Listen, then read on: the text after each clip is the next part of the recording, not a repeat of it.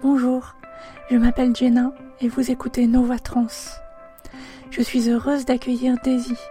Elle est autrice, blogueuse et vous l'entendrez tout à l'heure, militante sans vraiment l'admettre.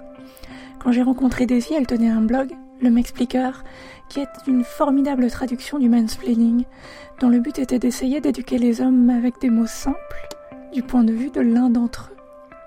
C'était une belle idée, forte, de celles qui font avancer les choses.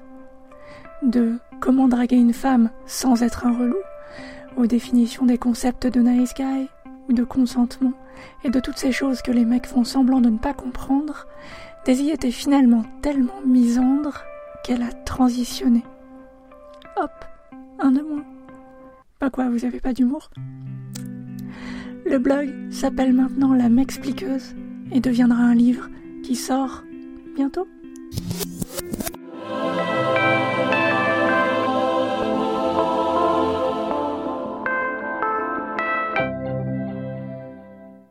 Bonjour Daisy. Bonjour Jenna. On va commencer complètement brut. Comment est-ce que tu as entendu parler de transidentité la première fois? Alors ça, c'est c'est compliqué en fait. Il y a euh, la toute première fois, euh, je pense que, euh, j'ai des vagues souvenirs de trucs à la télé, de reportages souvent un peu scabreux sur les travailleuses du sexe brésiliennes euh, du bois de Boulogne ou ce genre de choses. Ou alors il y avait des, choses euh, plus euh, que je comprenais pas forcément totalement en étant enfant et que qui de toute façon n'utilisaient jamais jamais le bon vocabulaire. Mais je pense par exemple à Christian Clavier dans Le Père Noël est une ordure, qui joue je pense qu'à un moment, ils doivent, je sais plus, tu vois, parce que j'ai pas envie de m'infliger ça, mais je pense qu'ils doivent, peut-être ils doivent dire Travelo à un moment ou je sais pas quoi, mais euh, euh, il n'y a pas, euh, comment dire, enfin, en tout cas, il y avait beaucoup de, de ces choses comme ça où, dans lesquelles je, je me reconnaissais pas. Il n'y a aucun moment où ça a fait tilt dans ma tête de me dire ah mais je pourrais être comme ça, mais parce que, enfin c'était pas vraiment fait pour donner envie non plus, quoi. Euh, et c'était euh, c'était des regards euh, cis sur sur des personnes trans avec avec des personnes qui qui faisaient pas forcément la différence entre travesti, drag queen, femmes trans, les hommes trans n'en parlons pas, ça n'existait pas. Enfin, donc je pourrais pas pointer du doigt une première fois comme ça. Mais c'était plutôt ce genre de d'approche médiatique très négative. Ouais. Euh, et puis voilà, même quand c'était pas, ça ne se voulait pas négatif, euh, ça restait. Euh, je me rappelle vaguement que, par exemple, dans un livre que j'avais beaucoup aimé à l'époque, qui s'appelle Le Monde selon Garp de John Irving, dedans il y a une une femme trans, mais c'est censé être dit avec, fait avec un peu de respect. Mais bon, honnêtement, je m'en souviens pas très bien, mais il y a quand même un aspect comique de euh, c'était euh, une ancienne euh, footballeuse américaine. Donc l'idée c'est qu'elle était super voilà des grosses épaules des gros muscles mais mais entre guillemets se prend pour une femme. C'est plein de trucs comme ça ou même ça finalement ça se voulait ça se voulait plutôt plutôt tolérant et plutôt bienveillant plutôt sympa mais et bienveillant mais en fait ça n'était pas du tout. Et en fait, ce qui a, euh, ce qui fait que moi personnellement, je me suis pas posé la question de euh, de, euh, d'être trans avant assez tard parce que j'en avais j'en avais qu'une image complètement fantasmée par les cis et ce qui ce qui m'aura vraiment fait changer les choses bah, c'est en grande partie les les réseaux sociaux euh, et Twitter euh, où euh, j'ai pu me mettre à suivre des femmes trans qui, qui parlaient d'elles-mêmes avec leur propre voix. Et, et, en fait, là, ça change tout parce que ça n'avait strictement rien à voir avec les clichés que qu'on pouvait avoir en tête. Et et c'est pas, évidemment, c'est pas, euh, j'ai entendu une femme trans, enfin, j'ai lu un tweet d'une femme trans et d'un coup, je me suis dit, ah oui, mais en fait, ça m'a petit à petit ouvert à l'idée, on va dire. Ouais. C'est contagieux. Mmh, c'est ça. J'étais. tu te souviens des personnes que, que tu suivais à l'époque? Bah, Il y a une personne en particulier, c'est compliqué parce parce qu'elle essaye d'être plutôt stealth maintenant. Ok. Euh, mais euh, bah, du coup, sans, sans le dire, je pense qu'il faut, faut pas couper ça quand même, parce qu'il faut le dire aussi, il y a euh, quelque chose qui est, qui est très... voilà, c'est quelque chose qui est relativement courant, c'est qu'on est, on est assez visible dans la communauté à un moment, et puis, et puis les années passant, en fait, on a juste envie d'être tranquille dans, dans sa vie, dans, dans le genre de destination, comme, comme on dit à la Sécu. mais, et, et, donc, il y a un certain nombre de, de, de, de nos aînés qui, qui, disparaissent, entre guillemets. Et si c'est ce qu'elles souhaitent, tant mieux pour elles. Bien sûr. je veux pas, peut-être que ça m'arrivera un jour, je sais pas. Et puis j'avais aussi lu, euh, euh, je me rappelle que j'avais lu euh, quelques interviews de Julia Serrano. C'est et puis après, petit à petit, en fait, sans, sans me douter de rien, je suivais cinq ou six femmes trans sur Twitter au moins que je suivais et que j'admirais beaucoup euh, tout en, en me disant pas que moi aussi je pourrais l'être. Quand tu dis euh, récemment, c'était il y a combien de temps à peu près? C'était en ouais tout début 2018 que en fait euh, ce qui s'est passé c'est que j'ai lu un article qui je sais qu'il a été traduit récemment, euh, il me semble qu'il a été traduit sur le blog euh, Transgirls, mais euh, je l'avais lu en anglais à l'époque, qui s'appelait Unliking Woman, par une, une femme trans qui s'appelle Andrea Longshu. Et notamment, en gros, dedans, elle parlait de Enfin, elle parlait de plein de choses.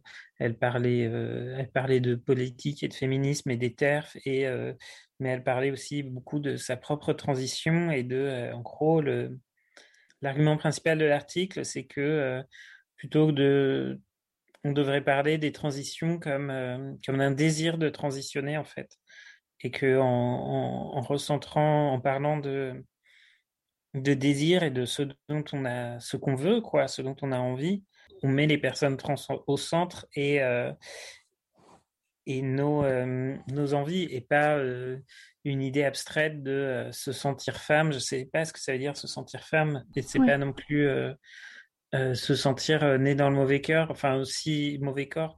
Si si pour d'autres d'autres personnes trans c'est comme ça qu'elles l'ont ressenti toujours et tout c'est génial. Mais moi voilà moi j'avais ce petit cette idée que euh, ce cliché de euh, oh non mais je peux pas être trans, je jouais pas à la poupée quand j'étais petite ou euh, j'étais pas particulièrement féminine ou ceci ou cela.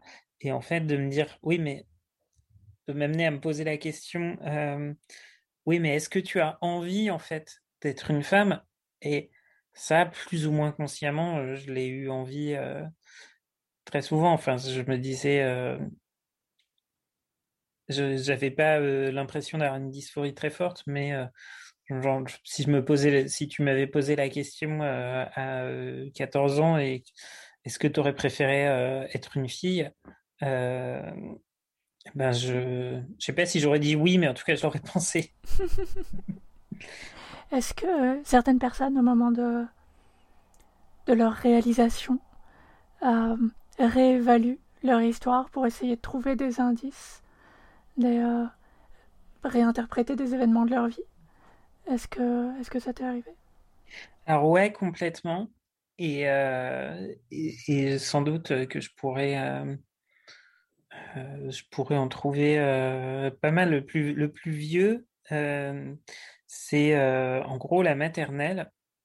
J'avais une, une amie qui était la, la fille de, de, de collègue de mes parents qui était qui était même elle avait le même âge que moi et, et en fait c'était comme nos parents se connaissaient on était même amis de avant la maternelle.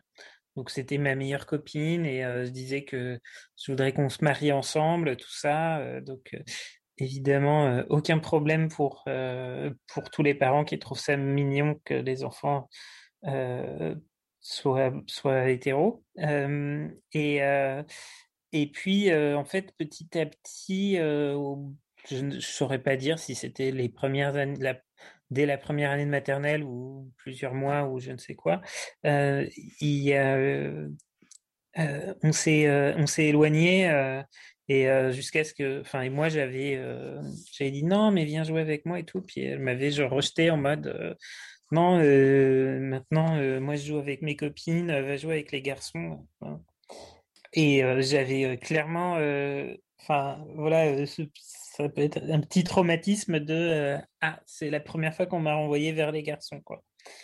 Et après en fait je pourrais trouver un certain nombre d'anecdotes qui vont qui vont dans ce sens-là, mais je pourrais aussi en trouver ou en tout cas quelqu'un de mal intentionné pour en trouver qui vont dans l'autre sens. Et je pense qu'on pourrait peut-être en trouver dans la vie de de n'importe qui. De n'importe qui, euh, y compris des personnes euh, très très cis. le truc, c'est que effectivement, on donne. Euh, si on regarde, enfin, si on cherche, on va trouver quoi. Oui, tout à fait. Mais j'avais, alors j'avais lu quelqu'un, je me rappelle plus qui c'est malheureusement, avait dit un truc que j'avais trouvé ça que j'avais trouvé super intéressant, c'était plutôt que de voir euh, ces anecdotes-là comme, euh, euh, comme des, des, indices ou des preuves qu'au fond, on a toujours été trans, qu'on a toujours su, peut-être qu'on peut aussi les voir comme des, comme des tentatives, des tentatives de se, se libérer de, de du, du, rôle et de la place à laquelle on a été assigné. Et, et je pense que, ouais, moi, si, si je regarde en arrière, du coup, je peux vraiment identifier des, euh, des tentatives de m'échapper et des tentatives de me conformer aussi au rôle de, de garçon et d'homme et, euh, et des tentatives de, de, de, négociation, en fait, surtout entre les deux, quoi. Oui. Ah oui, tellement.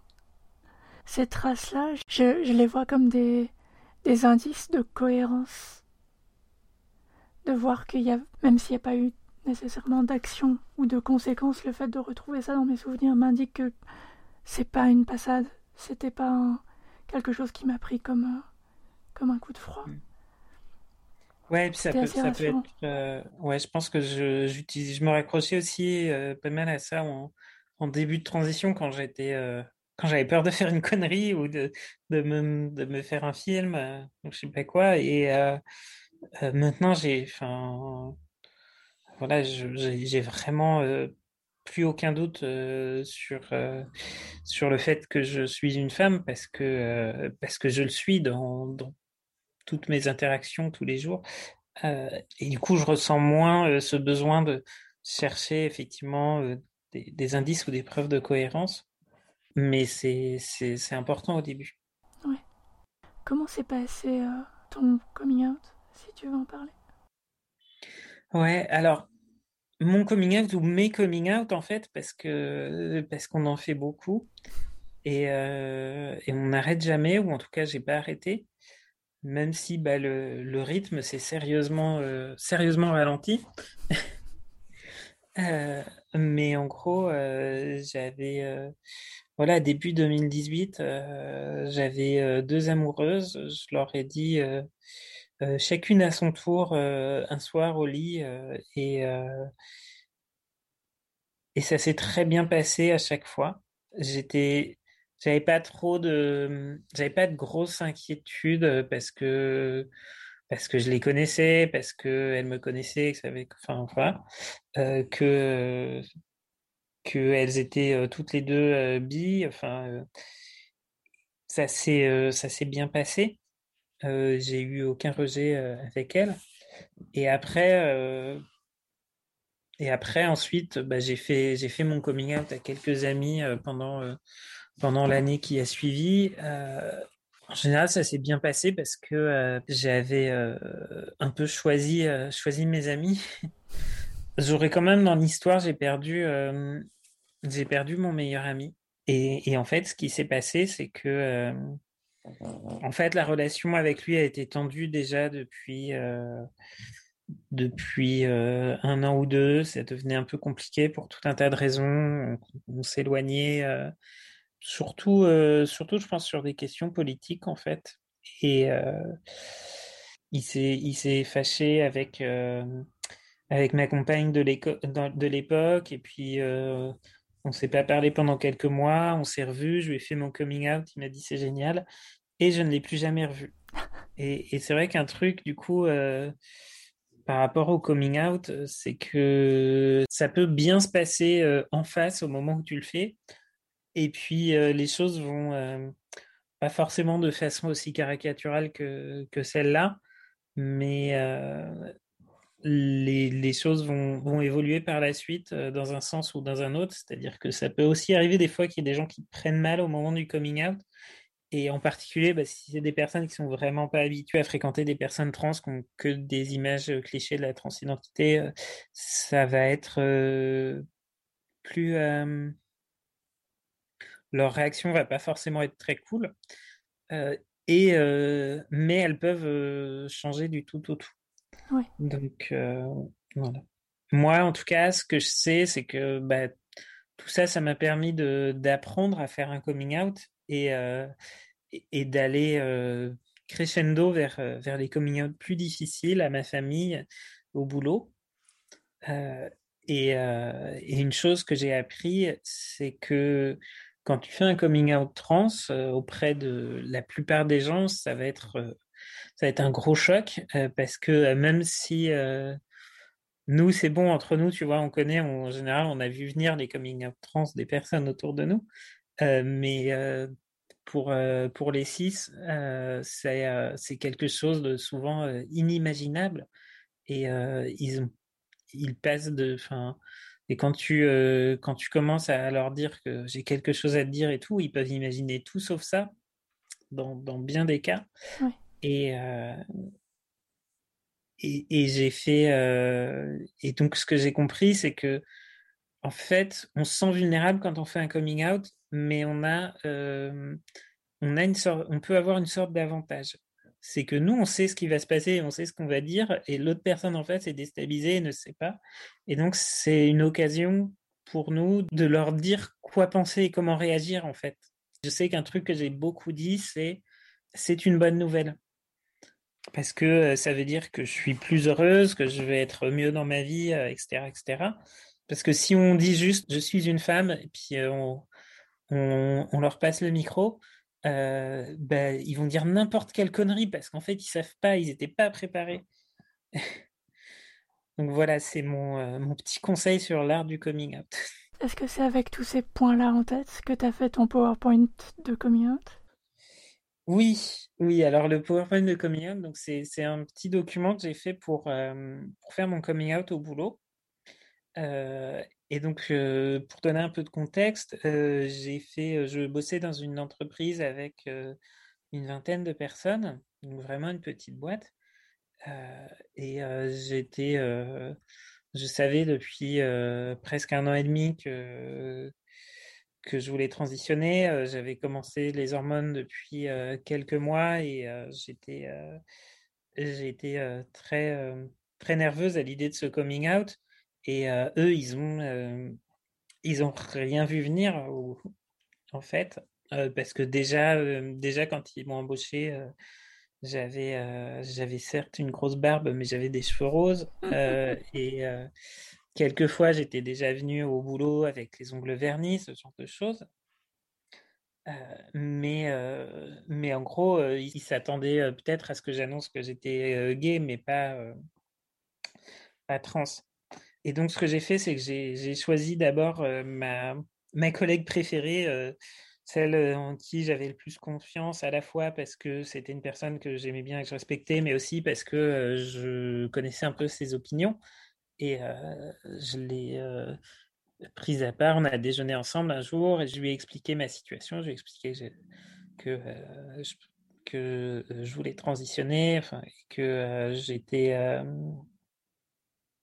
je comptais faire mon, mon, coming out au boulot, en gros, dans le mois, et j'avais tout un plan.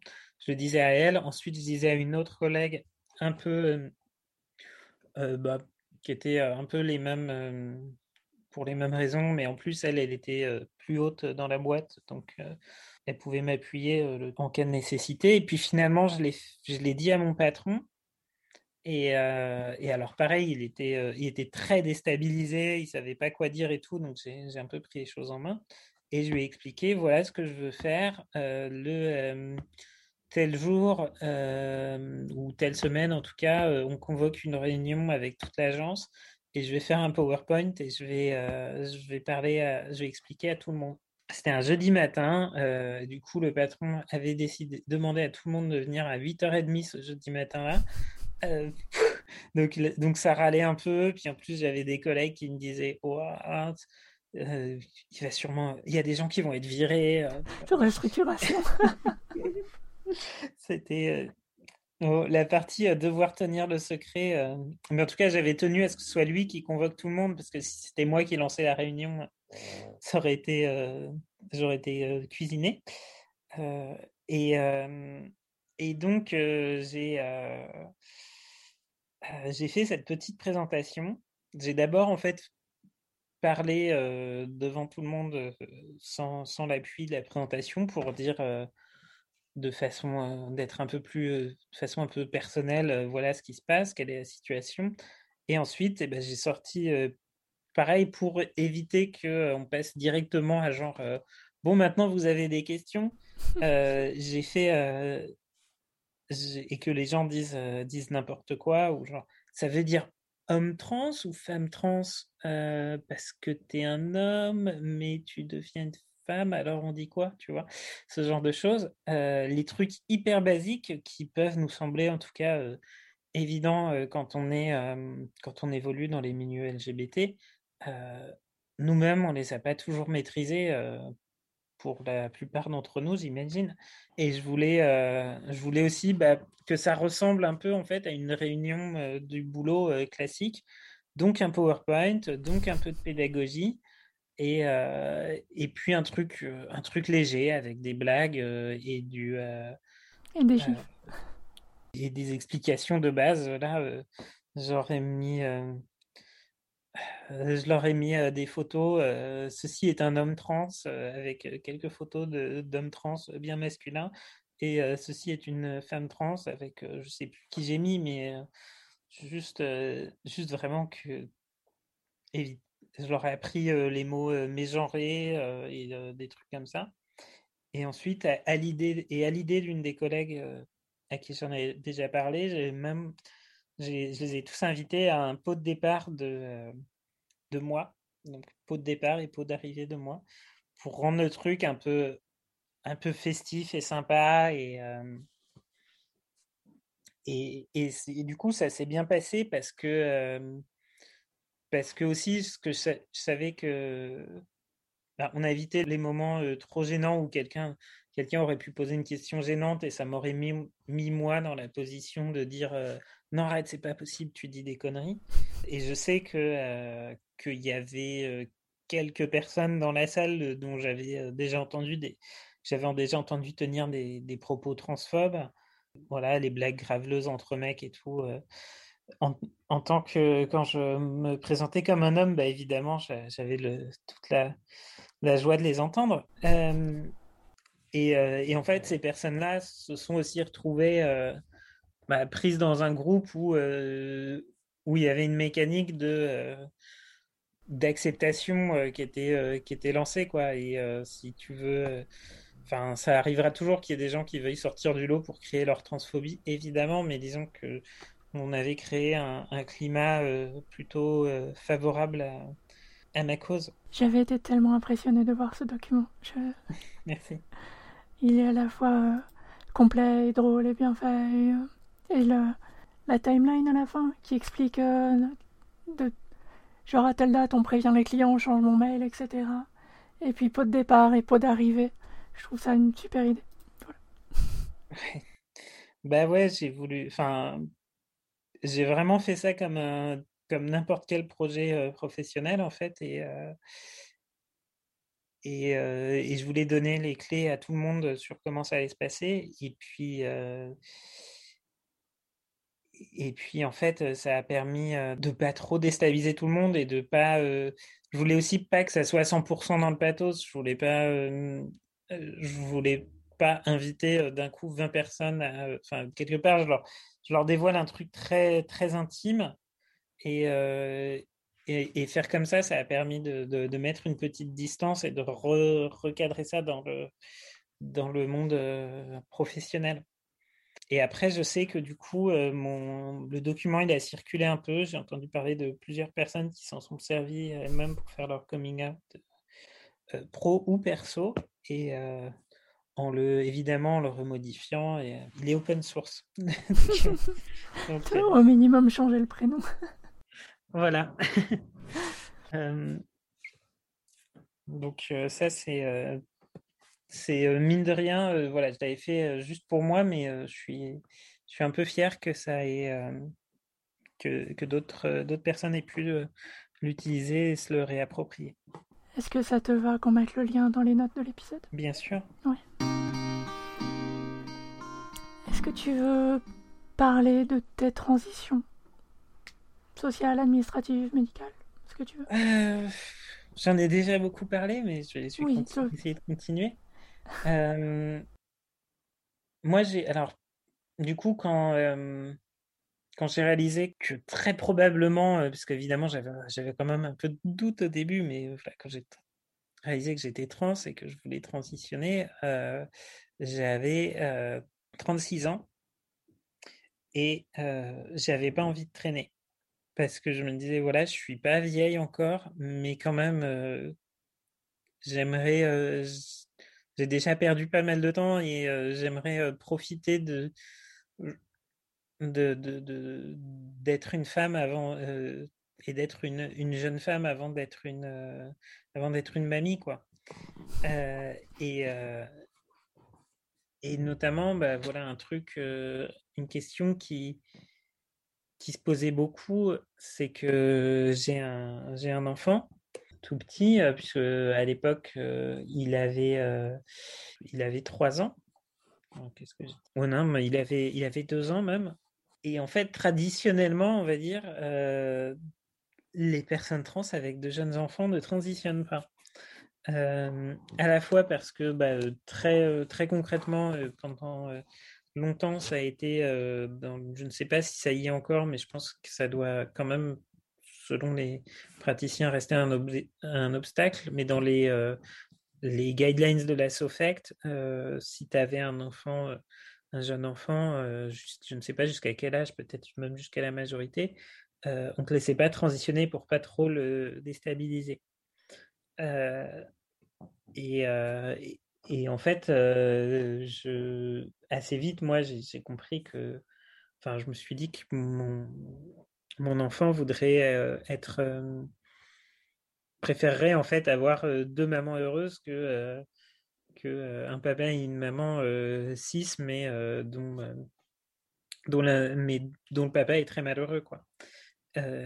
et, donc, ça a voulu dire aussi que dès le début, je savais que Enfin, comme du coup, je, suivais des personnes euh, trans sur Twitter et que euh, j'avais déjà entendu parler de la Sofect et tout ça, euh, je savais que j'allais pas me pointer euh, à l'hôpital en parcours officiel et tout, euh, qu'on allait me mettre euh, des bâtons dans les roues et que même, même si, même si par rapport au fait que j'avais un enfant, ça pourrait se passer bien, j'étais pas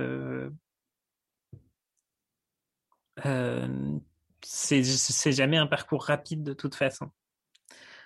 Euh, donc moi, ce que, ce que j'ai fait, c'est que très vite, j'ai voulu me rapprocher euh, d'associations. J'ai été à un, groupe de parole outrance. Et ce jour-là, il y a quelqu'un qui est passé pour donner des tracts à tout le monde pour de l'espace santé trans qui lançait le programme Trajectoire Trans que tu connais bien. Et c'était la toute première édition. J'ai pris le truc et puis je me suis dit, Non, mais je suis pas encore assez avancé pour aller là-dedans. Je sais pas si je veux pas m'inscrire. Hein. Et puis, et puis en fait, j'ai gardé le truc et j'y repensé plus tard et je me suis inscrite quand j'étais un peu tout petit peu plus sûr de moi sur, sur cette idée de transitionner. Et, et, en gros, Trajectoire Trans, du coup, pour celles et ceux qui connaissent pas, c'est des groupes de parole en non-mixité avec que des personnes trans ou en questionnement.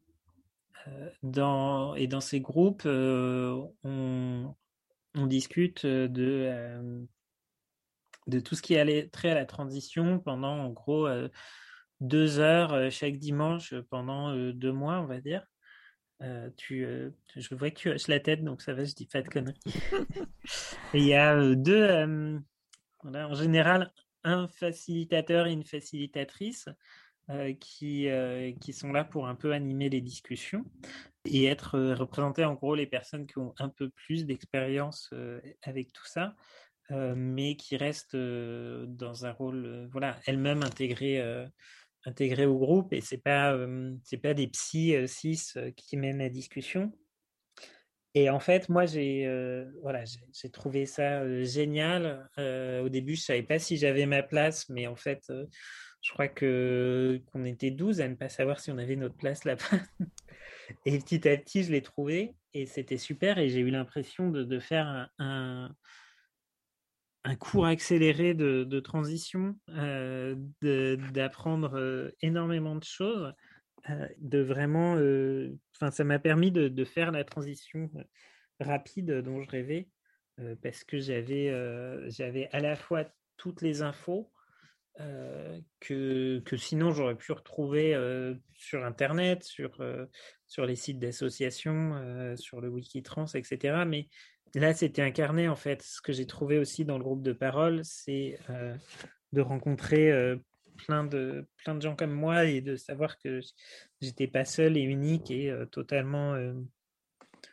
Même si, si j'étais, unique par plein de côtés, notamment parce que, j'étais la vieille du groupe et la seule avec un enfant, je me retrouvais quand même dans, parmi ces personnes, on se trouvait pas mal de points communs et c'était une expérience très assez forte et très cool et je suis très heureuse d'avoir fait ça parce que parce qu'effectivement en fait assez vite du coup j'ai su que j'ai compris que je devais prendre rendez-vous chez une endoc on m'avait donné plein de plusieurs noms enfin je savais chez qui aller en n'ayant pas besoin d'attestation psy. je savais et j'ai compris aussi que en fait, bah, il fallait prendre les rendez-vous en fait, limite prendre les rendez-vous avant même d'être sûr, parce que souvent c'est des souvent quand on prend rendez-vous, bah, on peut on a le rendez-vous que trois mois ou six mois plus tard, ou voire pire. Et, et entre-temps, eh ben, au pire, on a changé d'avis et on annule le rendez-vous. Mais au mieux, euh, le jour où on est décidé, on ne se dit pas Ah mince, il me reste deux mois et demi euh, à attendre pour mes hormones, pour ceci, pour cela. Enfin, je pourrais en parler des, heures et des heures de la transition, évidemment, de toute mon expérience, mais euh, on va essayer de rester sur voilà, quelques trucs concrets comme ça c'est mon parcours à moi et ensuite à partir de là j'ai été on va dire j'étais lancé et, voilà. C'est chouette que tu mentionnes l'espace santé trans parce que moi c'est un endroit qui m'a fait beaucoup de bien aussi et j'ai prévu d'accueillir dans le podcast Elios et Rafi qui organisent chacun à leur niveau des, éléments de l'espace santé trans mmh. qu'est-ce que c'est ta plus grande fierté? Ben je suis assez fier de la façon dont j'ai géré ma, ma, transition, effectivement, et mes coming out, et, cette, euh, cette, petite période où j'ai fait euh, euh, de mai 2019, où vraiment j'ai fait mes coming out à, à, la terre entière, c'est-à-dire à, à, la fois à ma famille, au, au boulot, et même à toute l'équipe de l'école maternelle de mon enfant. Donc, ça faisait. c'était c'était un mois de c'était un énorme projet on va dire que j'ai que j'ai réussi à gérer comme j'ai j'ai rien géré dans ma vie avant et mais sinon, bon, en vrai, la, la, la vraie réponse, c'est que je suis, euh, je suis fier de, de cet enfant euh, qui a 5 ans aujourd'hui, euh, qui, est, qui est formidable et m'épate tous les jours. Enfin, je dis, c'est vraiment des trucs cucu que je vais dire, mais c'est des trucs que disent tous les parents, ou en tout cas les parents, euh, les parents un peu cool, parce que malheureusement, c'est n'est pas le cas de.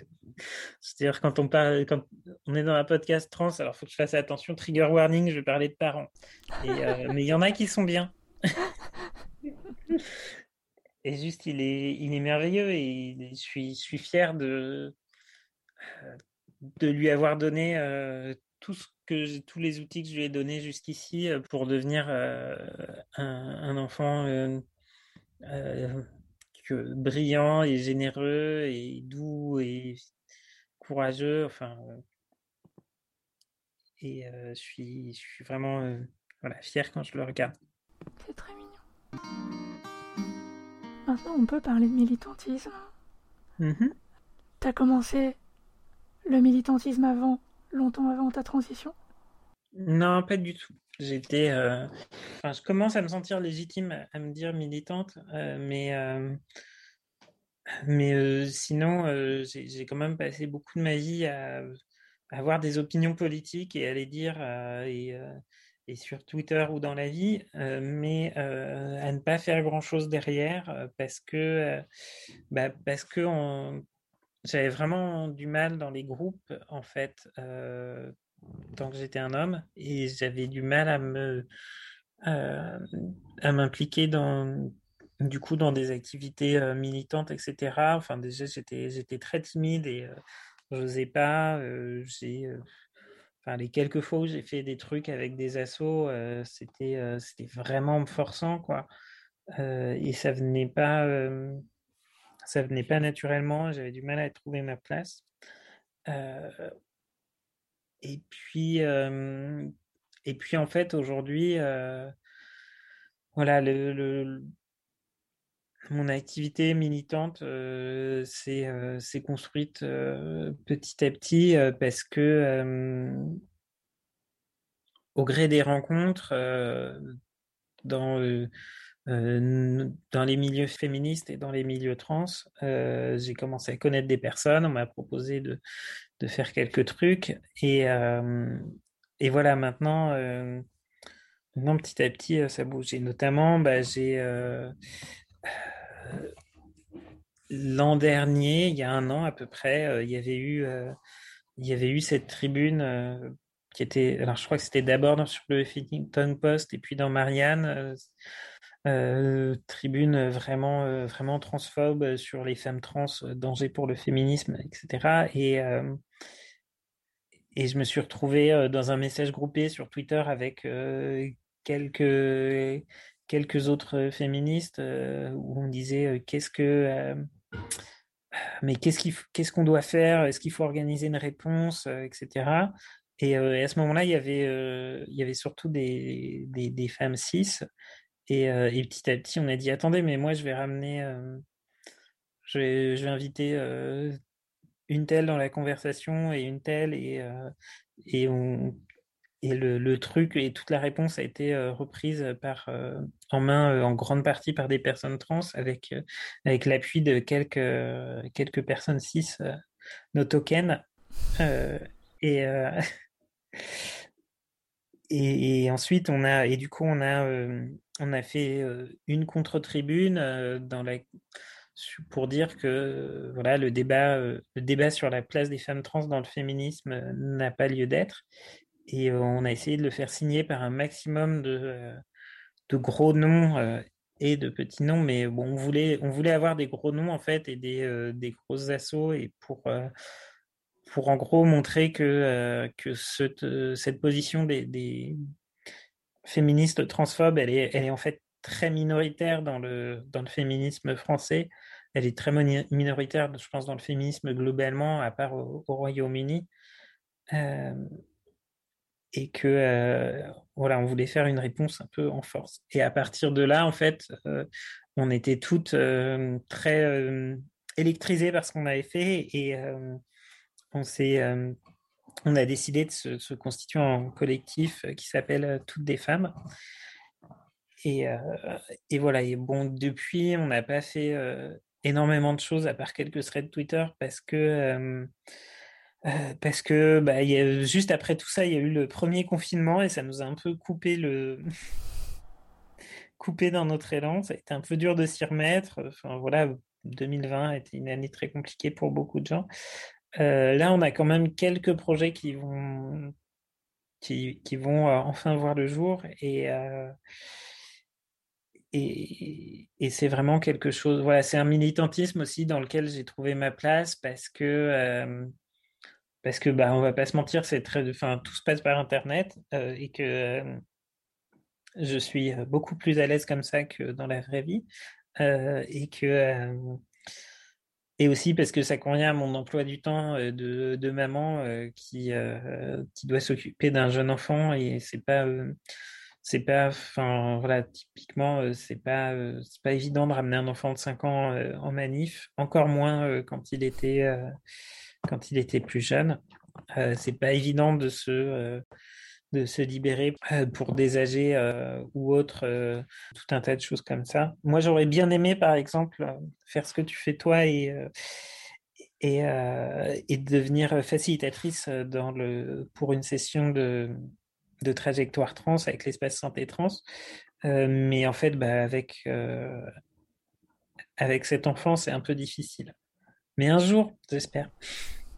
Ce sera bienvenu. Et donc, euh, voilà, ouais, sur le militantisme, c'est. Euh, voilà, j'ai quelques autres trucs euh, qui, qui j'espère, devraient voir le jour. Et,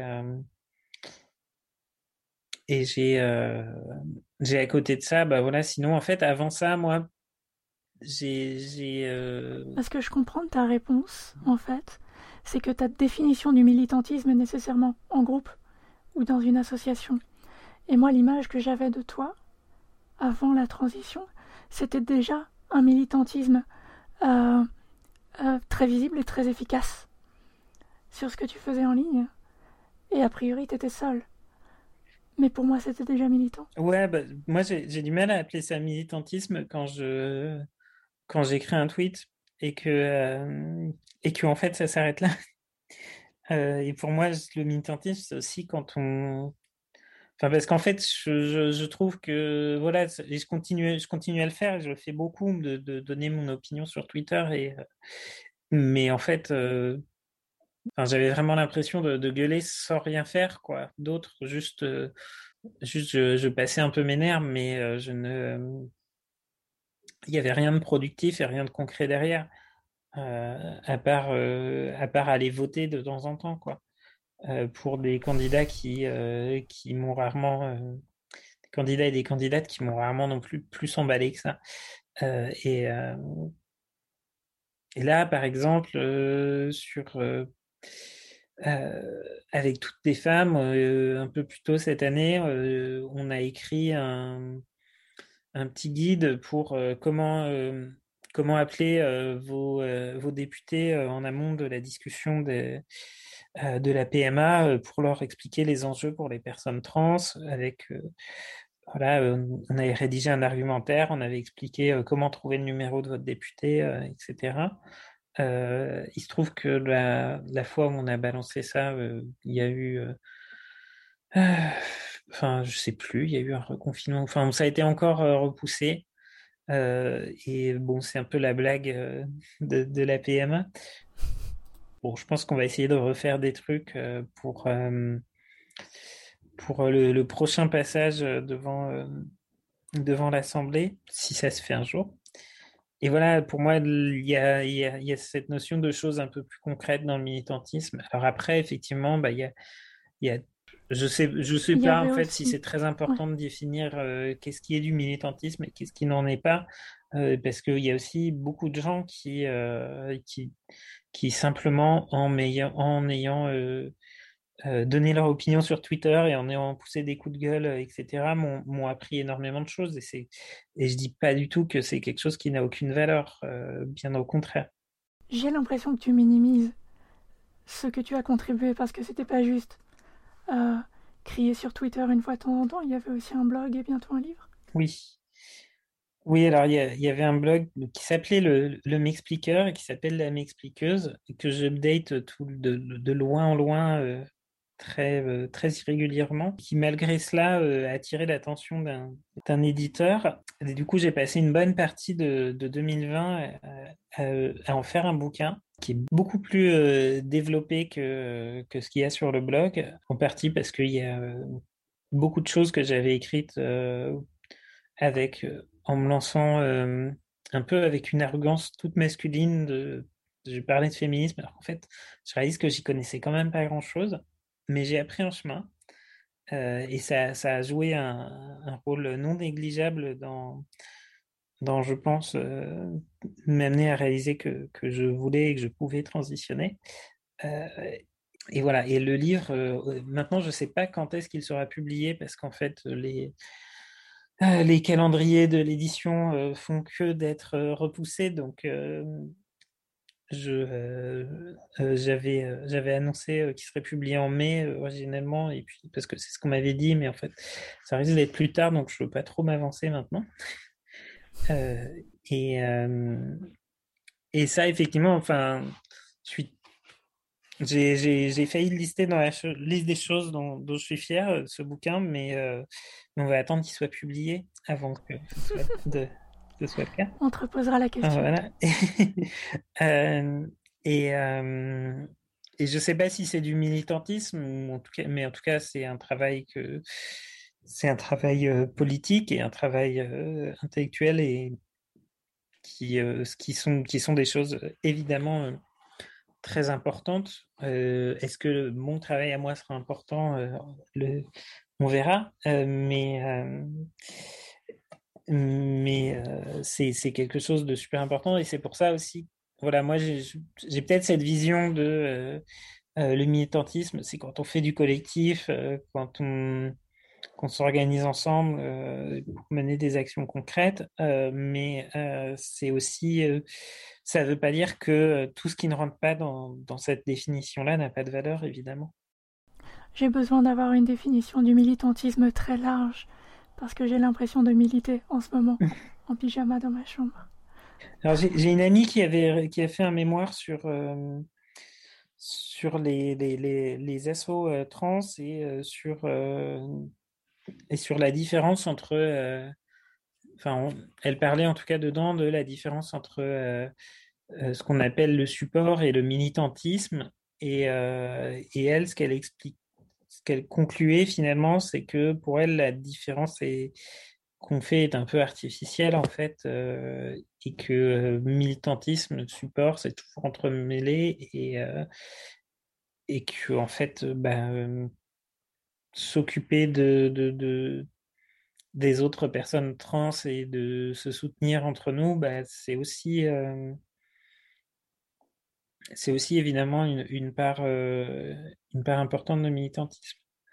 Et ça, c'est aussi quelque chose que je fais bah, euh, du coup à un niveau, un niveau individuel, euh, de à la fois bah, juste, juste être là pour les copines, mais aussi comme j'ai un peu de visibilité sur les réseaux sociaux, régulièrement j'ai j'ai des, des messages de, de personnes trans en début de questionnement, etc. Et et c'est quelque chose de, de, super important pour moi de d'aider euh, d'aider d'autres personnes trans comme moi j'ai pu être aidé euh, par le passé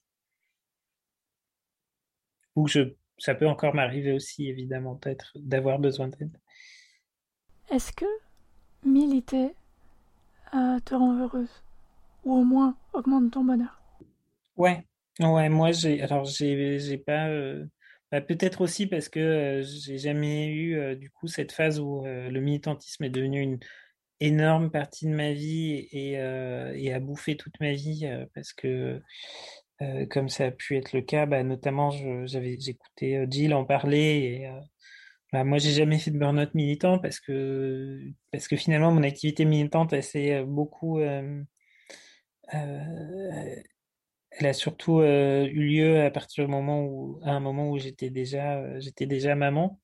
Et, que ce soit, enfin, c'est la même chose pour le boulot, en fait. J'ai jamais fait de burn-out militant, mais je pense que j'ai été pas très loin du burn-out professionnel à, une ou deux reprises dans ma vie.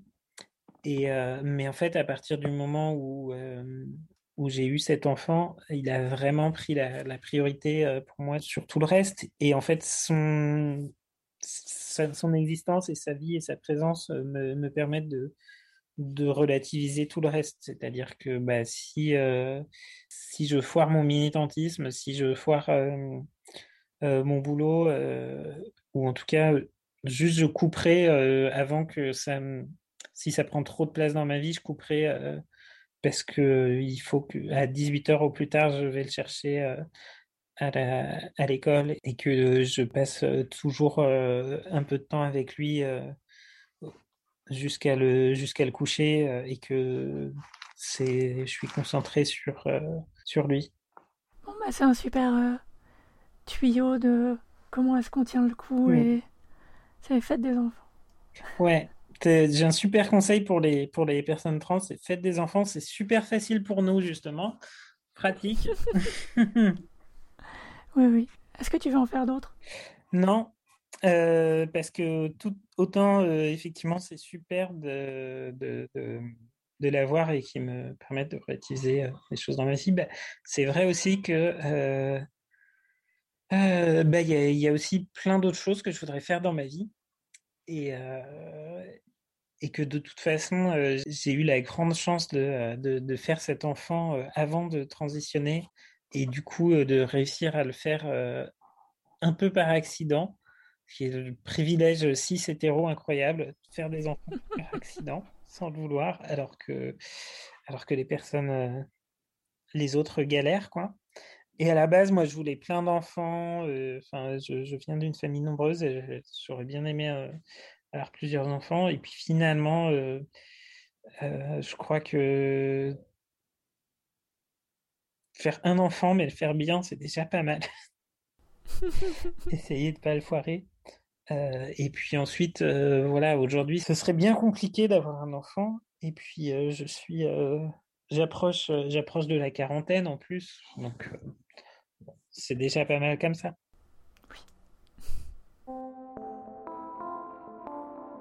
Comment est composé ton réseau de soutien, si tu en as un? Bah, Mon réseau de soutien, c'est mes amoureuses, c'est mes amis. Et puis, c'est aussi toutes les, meufs trans avec qui je milite ou, que je connais via les réseaux sociaux. Il y a, quand même, je sais pas, des fois, on dit, y a des, on dit du mal de la communauté trans, il y a pas assez, mais il y a quand même énormément de, de, soutien en fait entre nous, quoi. Même quand il y a des différends sur telle ou telle question, etc. Euh, quand il y a l'une d'entre nous qui est dans la merde, on essaye d'être là. Et je sais que, que voilà, je peux, je peux toujours compter là-dessus. Comment est-ce que tu prends soin de toi?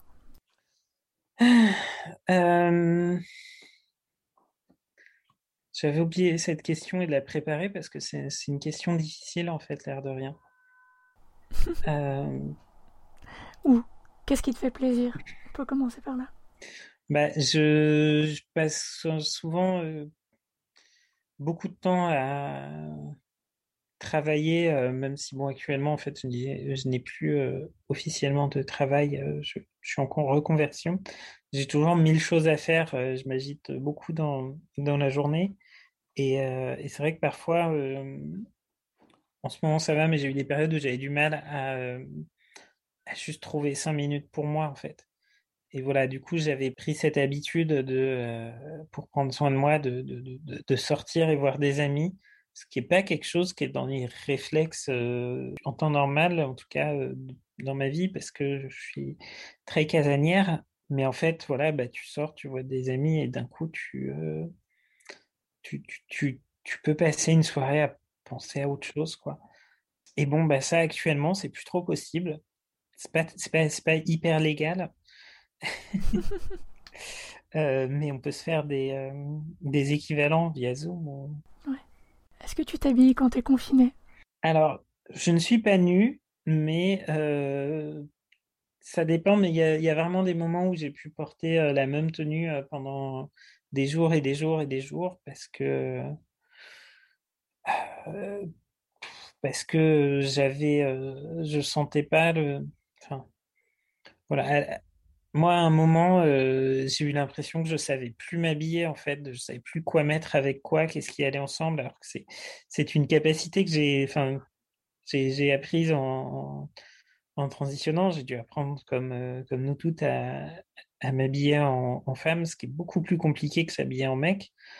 Euh, en tout cas, si on est si on est féminine comme moi, parce que parce que s'habiller en mec, j'ai pu passer toute ma vie à mettre un jean, un t-shirt et et, et c'était vraiment pas compliqué. Tous les jeans vont avec tous les t-shirts. mais du coup, du coup, ouais, c'était. Enfin, je, je j'ai en plus cette cette manie d'acheter des vêtements qui J'aime beaucoup les motifs et les couleurs. Euh, du coup, dans ma garde-robe, tout ne va pas avec tout, loin de s'en faut. Euh, et euh, et j'ai eu, voilà, après, après le confinement, à chaque fois, je suis là, mais comment, comment on, on met des vêtements, comment on les, accorde comment... Et bon, ça, ça s'oublie pas vraiment. Je trouve qu'on perd, de manière générale, en capacité sociale. Et la façon de s'habiller, c'est un exemple. Mm. La façon d'interagir avec les autres, je trouve, euh, baisse aussi avec le temps, en ce qui me concerne.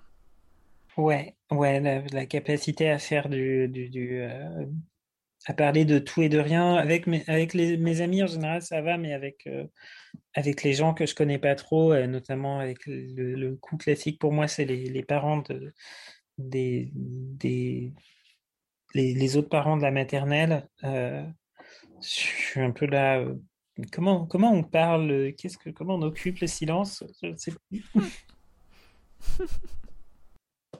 Mais cela dit, bon, j'ai toujours eu un peu du mal avec ça. C'est pas totalement nouveau non plus. C'est pour ça qu'il faut que les gens comme toi et moi, il faut qu'on l'entretienne régulièrement. Hmm. Euh, est-ce que tu te décris heureuse ou fière, ou fatiguée, ou sereine. Autre chose. Tout ça. Tout ça à la fois.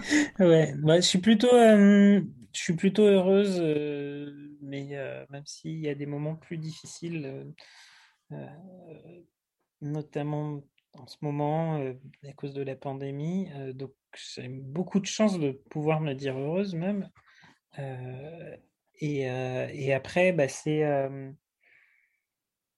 c'est vraiment, enfin, moi, transitionner, ça m'a ça m'a apporté énormément de, notamment de, de, confiance en moi, en fait, et de confiance en l'avenir. Et, il m'est arrivé, en fait, des, enfin, il m'est arrivé des trucs, en fait, en transitionnant. J'ai,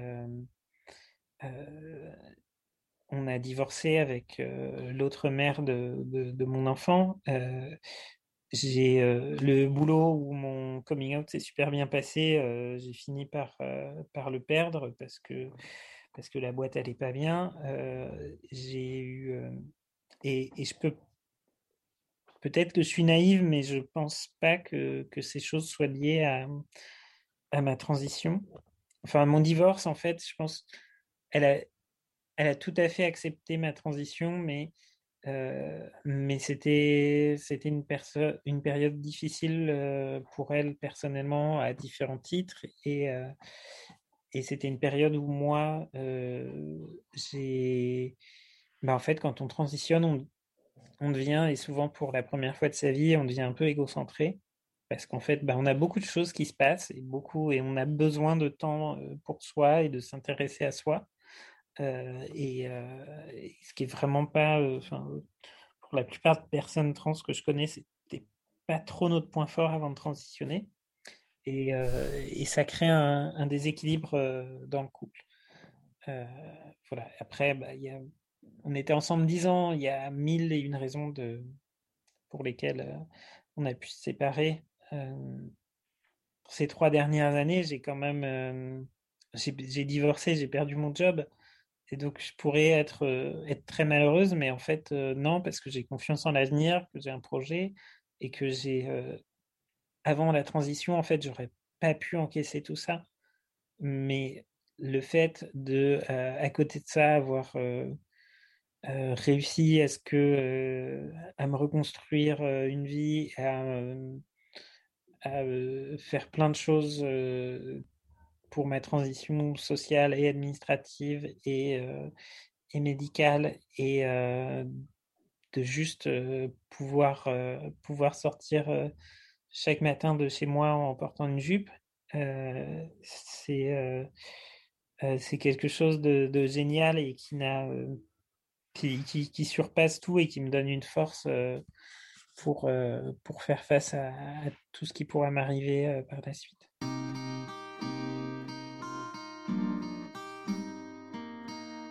Tu l'as évoqué et on pourrait le laisser passer comme ça, mais j'ai envie de, de le souligner un peu parce qu'on n'en parle pas assez souvent, cette polyamour. Mm-hmm.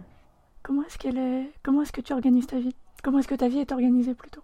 En fait, après, euh, après cette séparation avec euh, l'autre l'autre mère de mon enfant, euh, sachant qu'on on était déjà poli en fait, on avait commencé à, euh, à ouvrir notre couple euh, sur les dernières années et euh, je suis je suis pas sûr que ça ait aidé à, nous maintenir ensemble effectivement mais mais du coup en fait qui, ça m'a amené aujourd'hui dans une position où en fait bah, après avoir fait tout bien ce qu'on attendait de moi c'est-à-dire me mettre en couple, euh, en couple hétéro, euh, avoir un chien, un appartement, un enfant.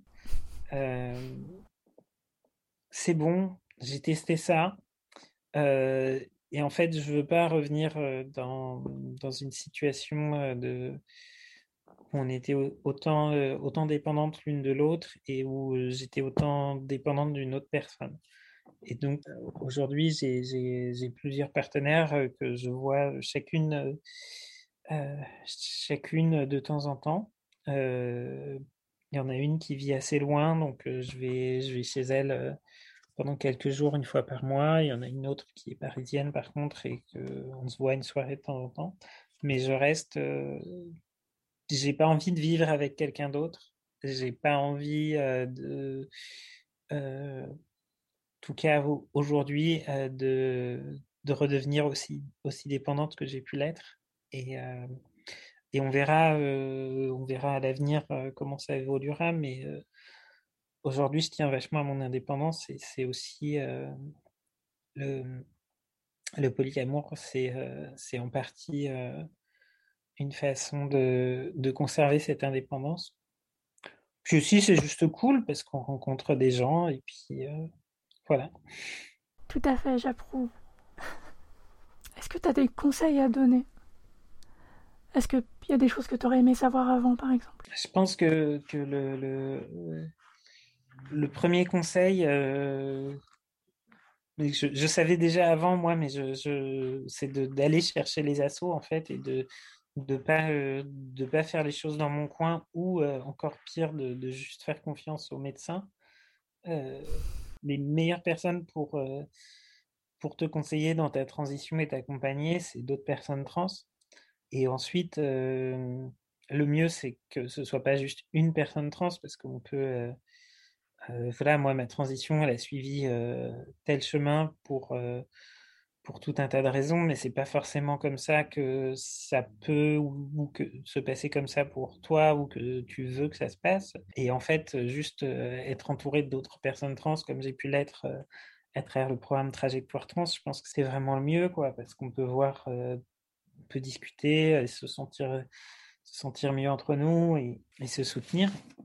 Et puis sinon, je pense c'est de, de, de laisser personne t'arrêter parce que moi, j'ai eu, j'ai eu la chance énorme en fait que personne n'essaye de me stopper dans ma transition.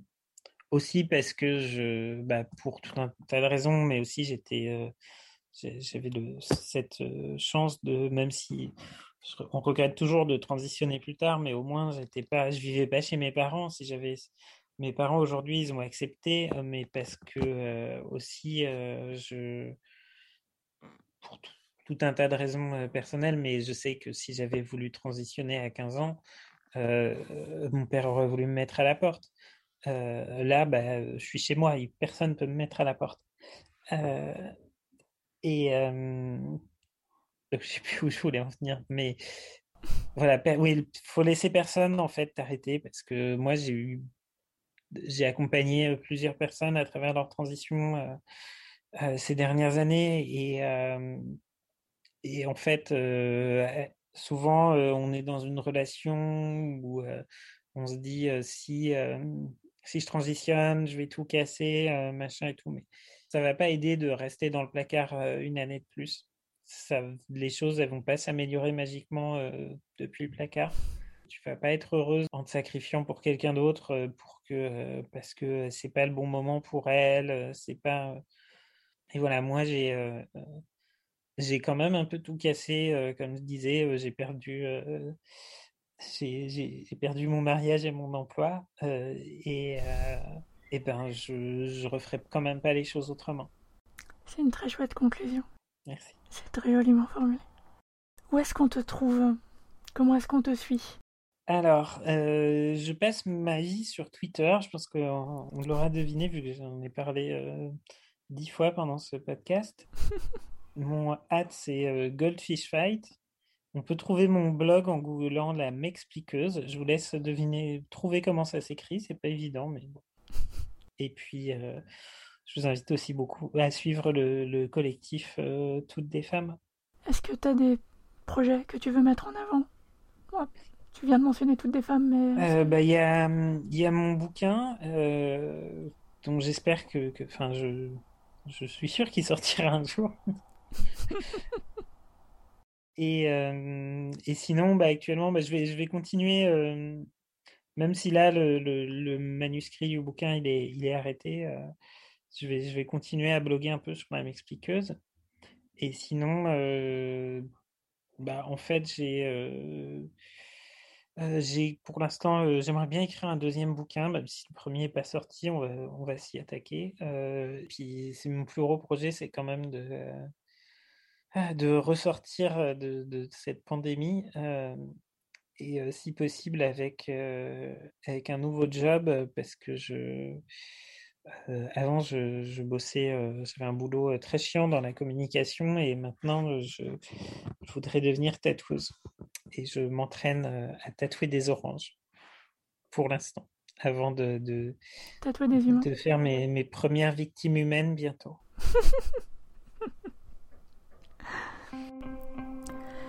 Merci Daisy, c'était bon de te parler enfin et de t'écouter raconter ta famille, ton histoire et tes combats. Je suis presque aussi impatiente que toi que ce livre sorte enfin.